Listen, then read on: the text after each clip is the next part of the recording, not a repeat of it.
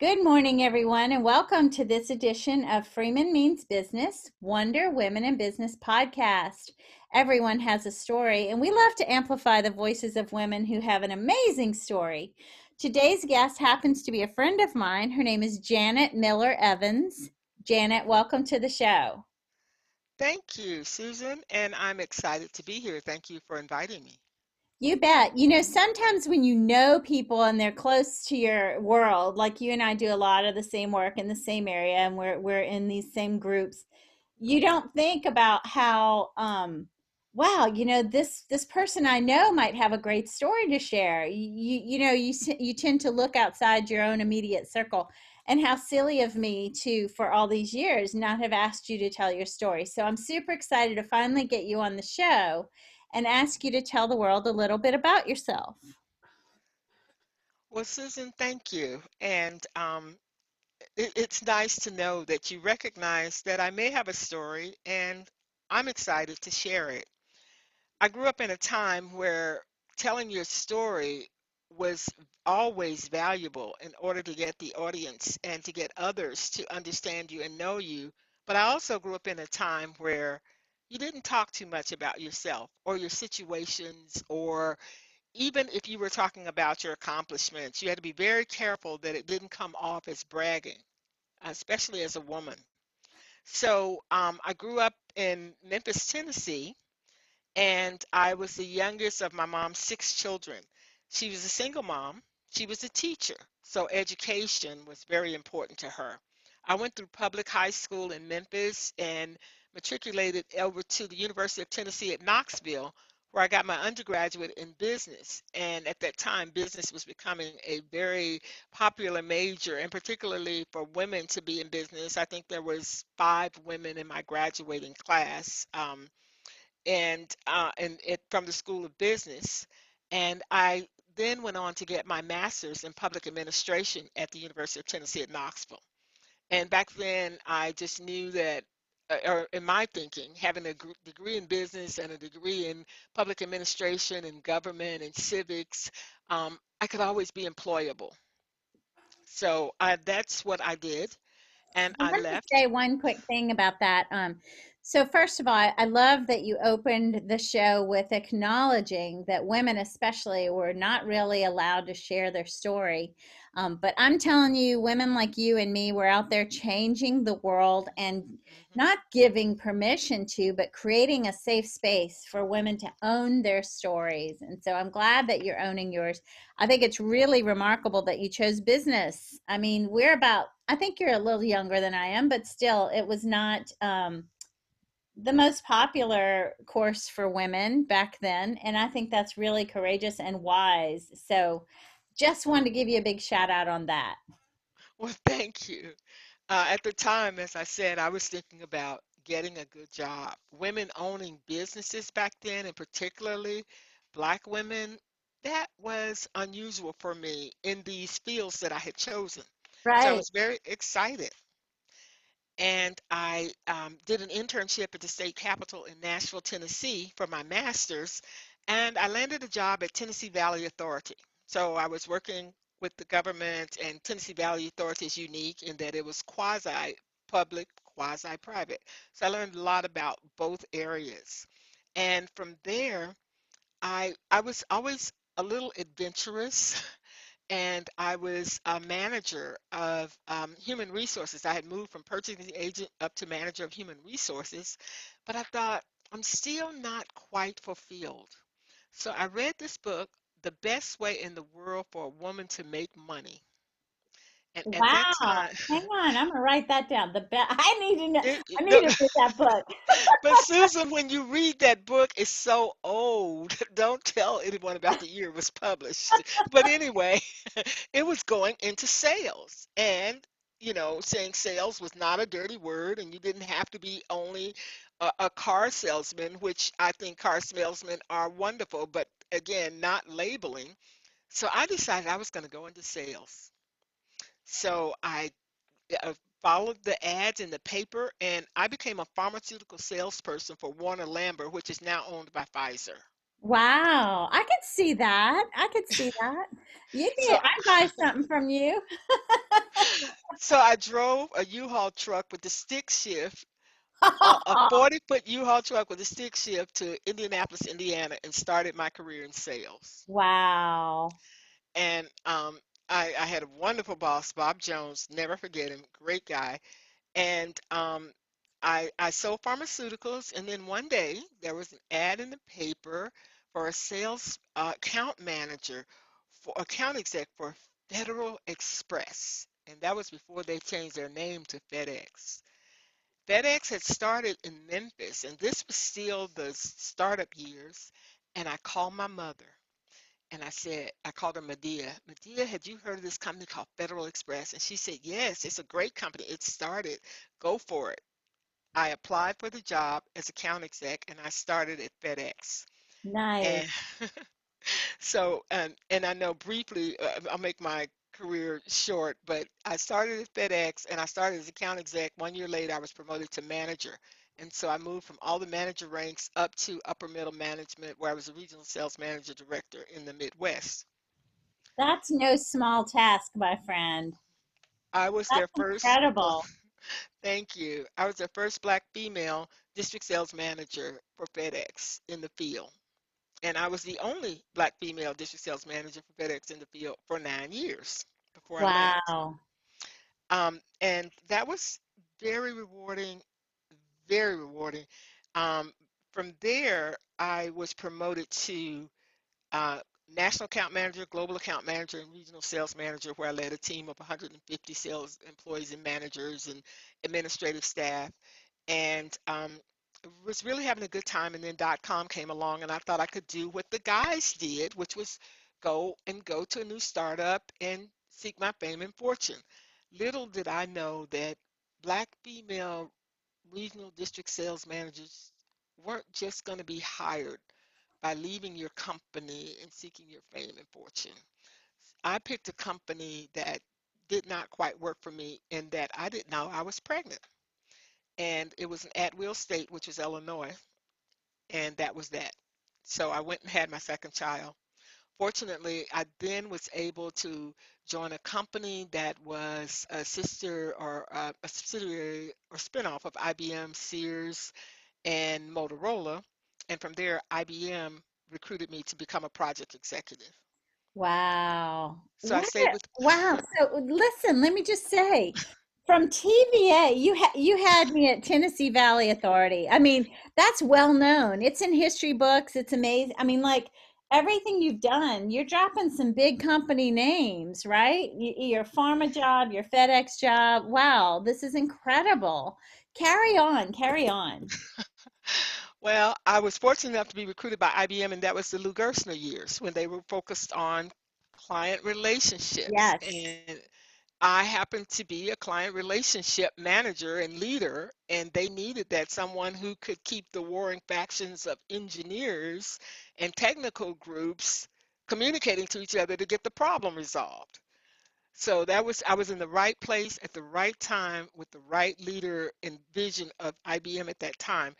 I stayed there for almost 12 years, and um, then um, during the 2008 2009 that whole my husband was laid off. Um, he was, I was laid off, so we lost everything. wow. I remember And that. That time was terrible. it was terrible, which is why I can relate to people today who are struggling, who are Yeah. concerned. It is very challenging, and I would eh, offer one thing is, is is is please, please don't give up, stay focused, keep the faith because you can turn it around. As I am here talking to you today, Right. Clearly. Um, Um, I want to ask you though, did you feel that way during, I know, I mean, of course, you have that grieving process that you go through when you lose everything. And the fact that you and your husband were laid off, my gosh, that's tough. What was it that kept you going through that tough time? Oh, um, Susan, as I mentioned, faith, focus, and just knowing that things will will turn around. So for me, it was faith and focus and staying mentally and physically fit. Yeah. What do you mean by things. mentally fit? Uh, Saying positive, reading positive books, listening to podcasts, meditation, whatever works for you, breathing, whatever works for you, so that you can keep your mind focused on your goal and the belief that you have it within you to turn this thing around. That's what I mean. I love that. I agree. So, folks, those of you listening, you've heard us um, on this podcast talk about win or learn, never lose. And I think that having faith and focus and creating your own reality, knowing that you can control um, a great deal um, of what comes your way or is in your life. So that's that's a powerful lesson right there. I have to tell you, Janet, I didn't know all this about you. So carry on. I'm super excited to learn more. Well, again, thanks for allowing me to share my story. And when I say faith, that means different things to different people. Yes. And whatever that means to an individual, let that be your faith. Part of my faith was that I believed that I needed to be here for my children. So that was something greater than me outside of myself. And when I could focus on something outside of myself, that didn't allow time for me to sit and wallow in self pity and have those pity parties we can tend to have. Uh, I do that sometimes. They've gotten shorter, right? So I've realized that the longer I focus on that, the less time I'm focusing on the positive or the the desired outcome, if you will. Well, of all those journeys, um, that that's a pretty big hit right there. But let me ask you: you have to be proud of this journey that you take you've taken. What might have been your proudest professional accomplishment, or maybe you haven't had it yet? I don't know. It, it, it, it was definitely at FedEx. Um, Awesome. at FedEx, FedEx gave me so much opportunity. Um, I started a district for FedEx, and back then, uh, that was when um, FedEx was the Google, if you will, or the Amazon, the innovative, up and coming company in America. I was with them when they were the first company to reach a billion dollars in 10 years. I know you can do that now in 24 months, but that was a huge accomplishment back then. And for me to be a district sales manager with them was wonderful. I started the district, set up the office, hired from admin to all of the account executives. That was exciting. But then they asked me to start a national accounts team in the central region. So I recruited, hired, trained, and coached seven national account managers with global responsibility around the world and six of the seven made President's Club, which was the achievement above just re- reaching your um, 100% of gold that year. Six of the seven, the seventh one missed it by two points because of a personal uh, situation. The team was so cohesive, they wanted to petition to give her the two percentage points Oh, that she needed. But of course, we couldn't do that. but But that was my so proudest nice. moment. Yeah, we were we were a real team, and you know, uh, teams need that cohesiveness and that collaboration. And I was uh, named National Account Manager of the Year globally. Nice. Wow. That was my proudest accomplishment. What was your key takeaway from that experience? Um, you know, maybe if you could give us one lesson learned. The biggest lesson learned was it takes a team and everyone on the team believing in the mission, believing in the goal. We set a goal that we were all going to go to President's Club together. and being there for the team with each of them being different and being able to be the best leader I could be for them so that we reached our goal. So That's just um, awesome. Building that camaraderie. So I think that some teams don't recognize that collaboration, not competition, is the way to go. And you clearly lived that. Um, that example of the team wanting to, you know, get their teammate two points. That's amazing. I don't know that um, we see that enough, right, today, or that we've ever seen that enough. But I certainly believe that competition should be saved for the field uh, the sports field, right? And that collaboration is meant for the business field. Yes, I, I agree with that. I, I think that healthy competition is good. I mean, I mean, we all play games. We all like to win. You know, someone has to win. That's how this the our system and our society is set up. But you don't have to win at the expense of others. It doesn't have to be a zero sum game. Exactly. Yeah. Exactly. There's room enough for everyone. Well, let me ask you, uh, you're very inspirational to me. Have you had someone who's been a mentor or who has inspired you along the way? Uh, um, I've I've had two people. My mother inspired me. Uh, she's no longer living. Um, her, I, I believe that I saw her resilience. I understood where her strength came from, and I've taken that from her. And that's the things that I've shared with you earlier. Uh, and I, I, I really appreciate what she instilled in us as children and what she left with us. And then I had a mentor friend. Um, her name is Johnine Adams, and I wanted to call her name. She has been there with me through every up and every down. Um, in that 10 year span that I mentioned um, from, you know, the 2008 and residual, I also lost my brother and sister within three weeks. I had a niece um, that took her life. Um, we had to sell our home. Our children were getting ready to go to college. We had to maintain for them. And then transitioning um, into new employment to help the family survive. All of those things. And this mentor has been with me that whole time. And What a I dark probably owe her. How did she help her. you? She was there. She listened. Nice. She listened. She cared. Um, she showed love and, and, and empathy and compassion. I mean, offering solutions.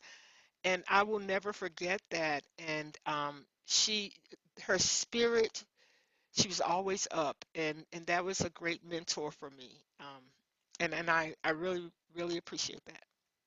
That's amazing. I think a lot of people go through life and never have someone like that. So, um, as much as that was a terribly dark time, I can I can imagine. I mean, I've lost many family members, but my God, that, that you had a, like a one-two punch, knockout punch, right? So I'm glad you had someone like that, and she's still in your life. That was really nice of you to shout out to her. Um, let me ask you this: in, in a business sense, how do you think women can help other women in business? Women can help other women by sharing sharing their knowledge, sharing tips, sharing leads um, that can help them with their business. They can also refer when there is an opportunity, um, just making sure that if someone you know comes to mind, making sure that you bring her name up, that you are amplifying the work that she does, and just being supportive. Again, back to that. Sometimes we all need uh, a, a listening ear, Yes. and so just being there for them.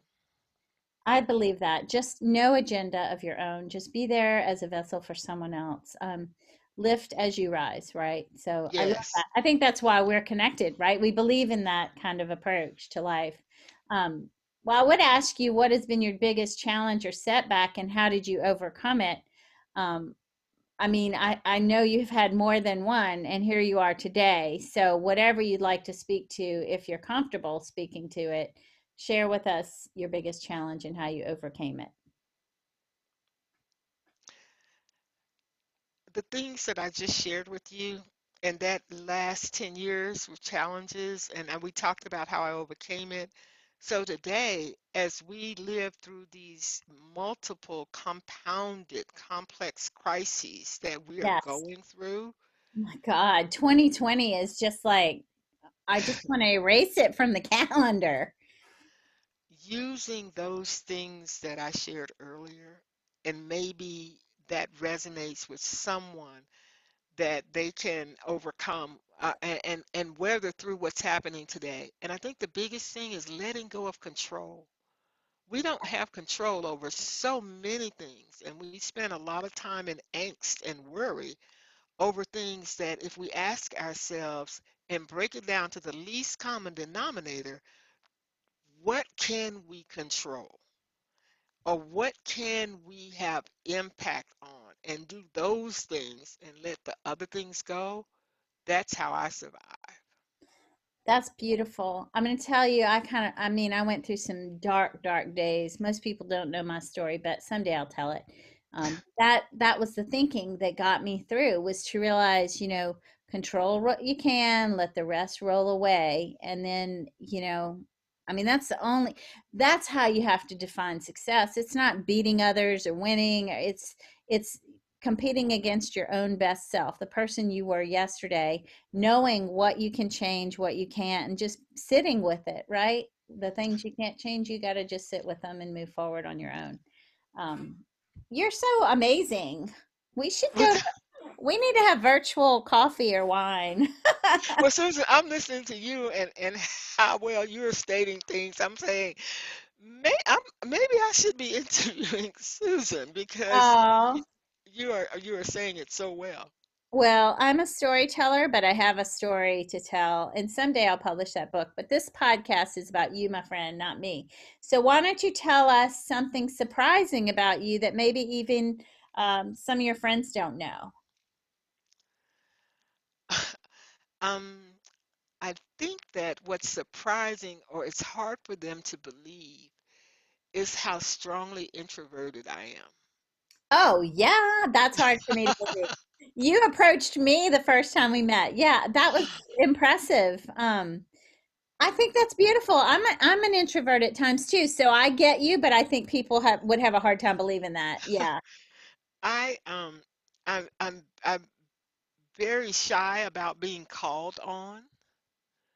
And because I'm extroverted, I get called on a lot and I'm really very shy about that. Um so, and I and I I need my alone time, and I can Yeah. be perfectly happy.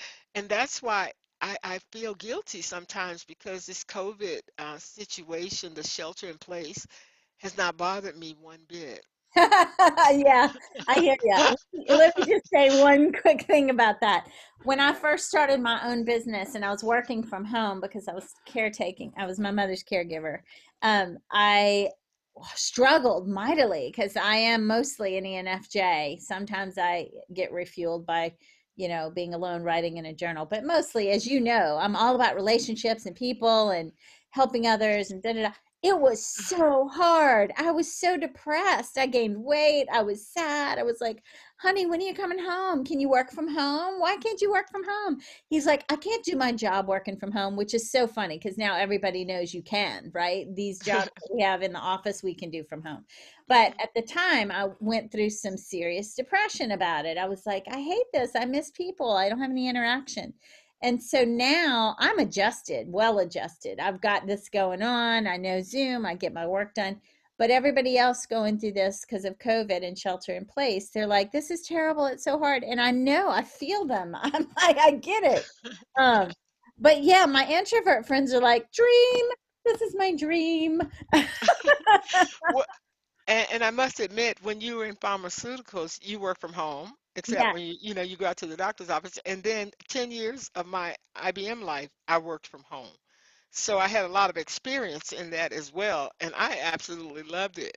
So at first I was like oh why is everybody upset? But I do get it.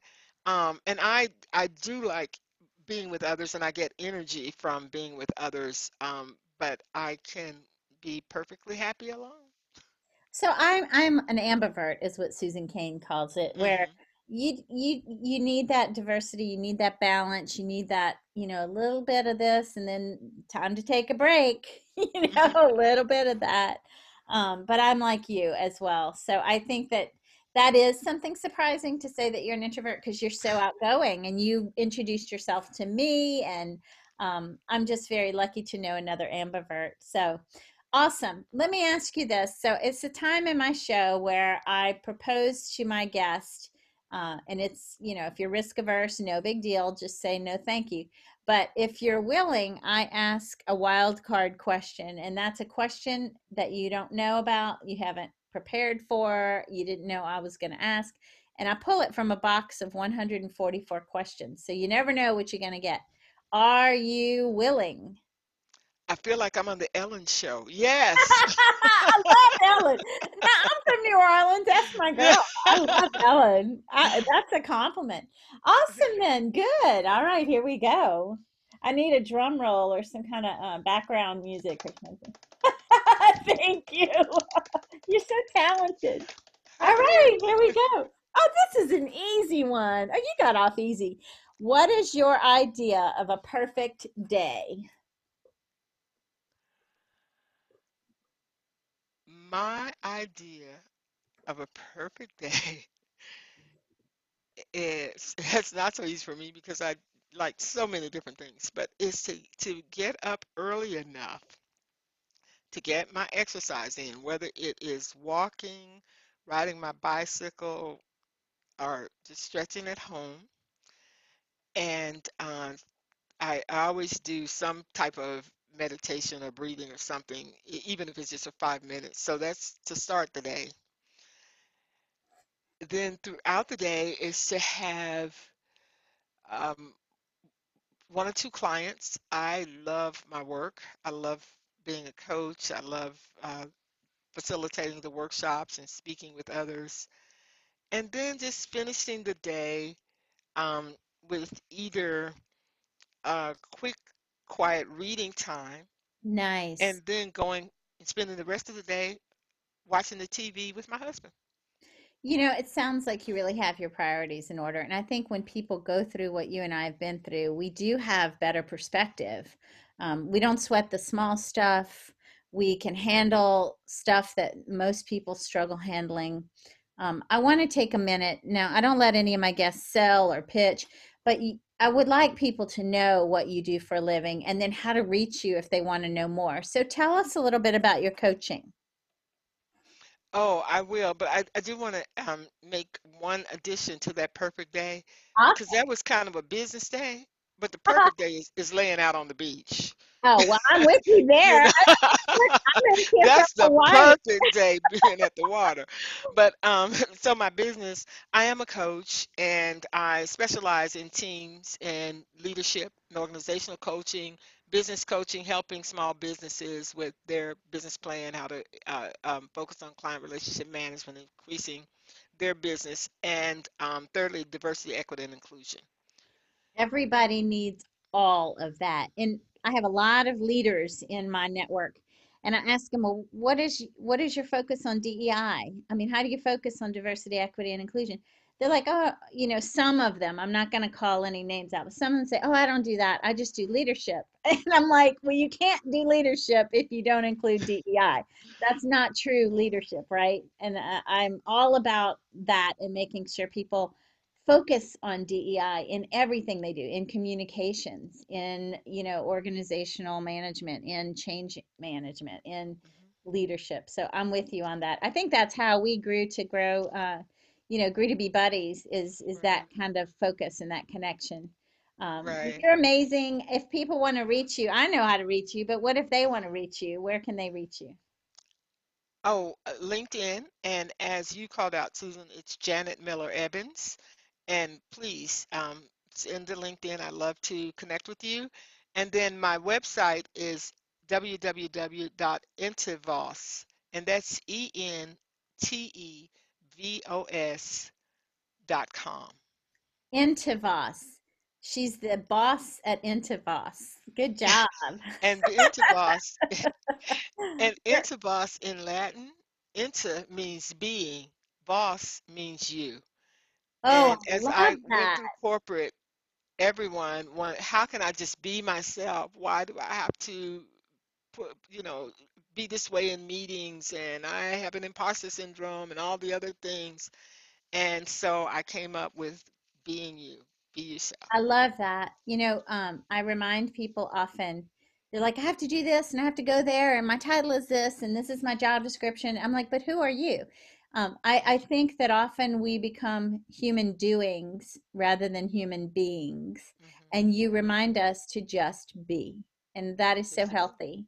Um, you can tell you meditate. You can tell I meditate. We've studied all the Buddhist practices, no religion, just philosophy for me. But hmm um, I really appreciate time with you. I always feel a little better about life when we um, hang up. So, folks, I hope you feel a little better about life for having gotten to know Janet Miller Evans. She's a rock star. She's warm and beautiful on the inside and out.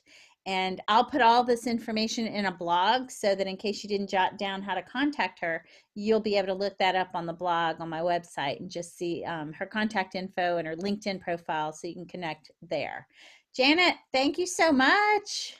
Susan, thank you. And you talked about lifting women, and I just have to give you a shout out for the work that you're doing. And I went to your first conference last year, last December, and I was blown away. It was fabulous. I cannot wait till we get out of shelter in place so you can do your next one. You are so sweet to say that. I have to tell you, I, I went through a little um small depression about having to cancel that this year, but I, I'm not one. I believe that this is real. I have seen bad things come of this virus, and I do not want to jeopardize anyone's health and happiness. So thank you for saying that. That means so much. You're amazing. Thank you. And and I've enjoyed it, and I appreciate you having me on today. Absolutely. Have a great day, everybody, and thanks for listening in. Bye bye.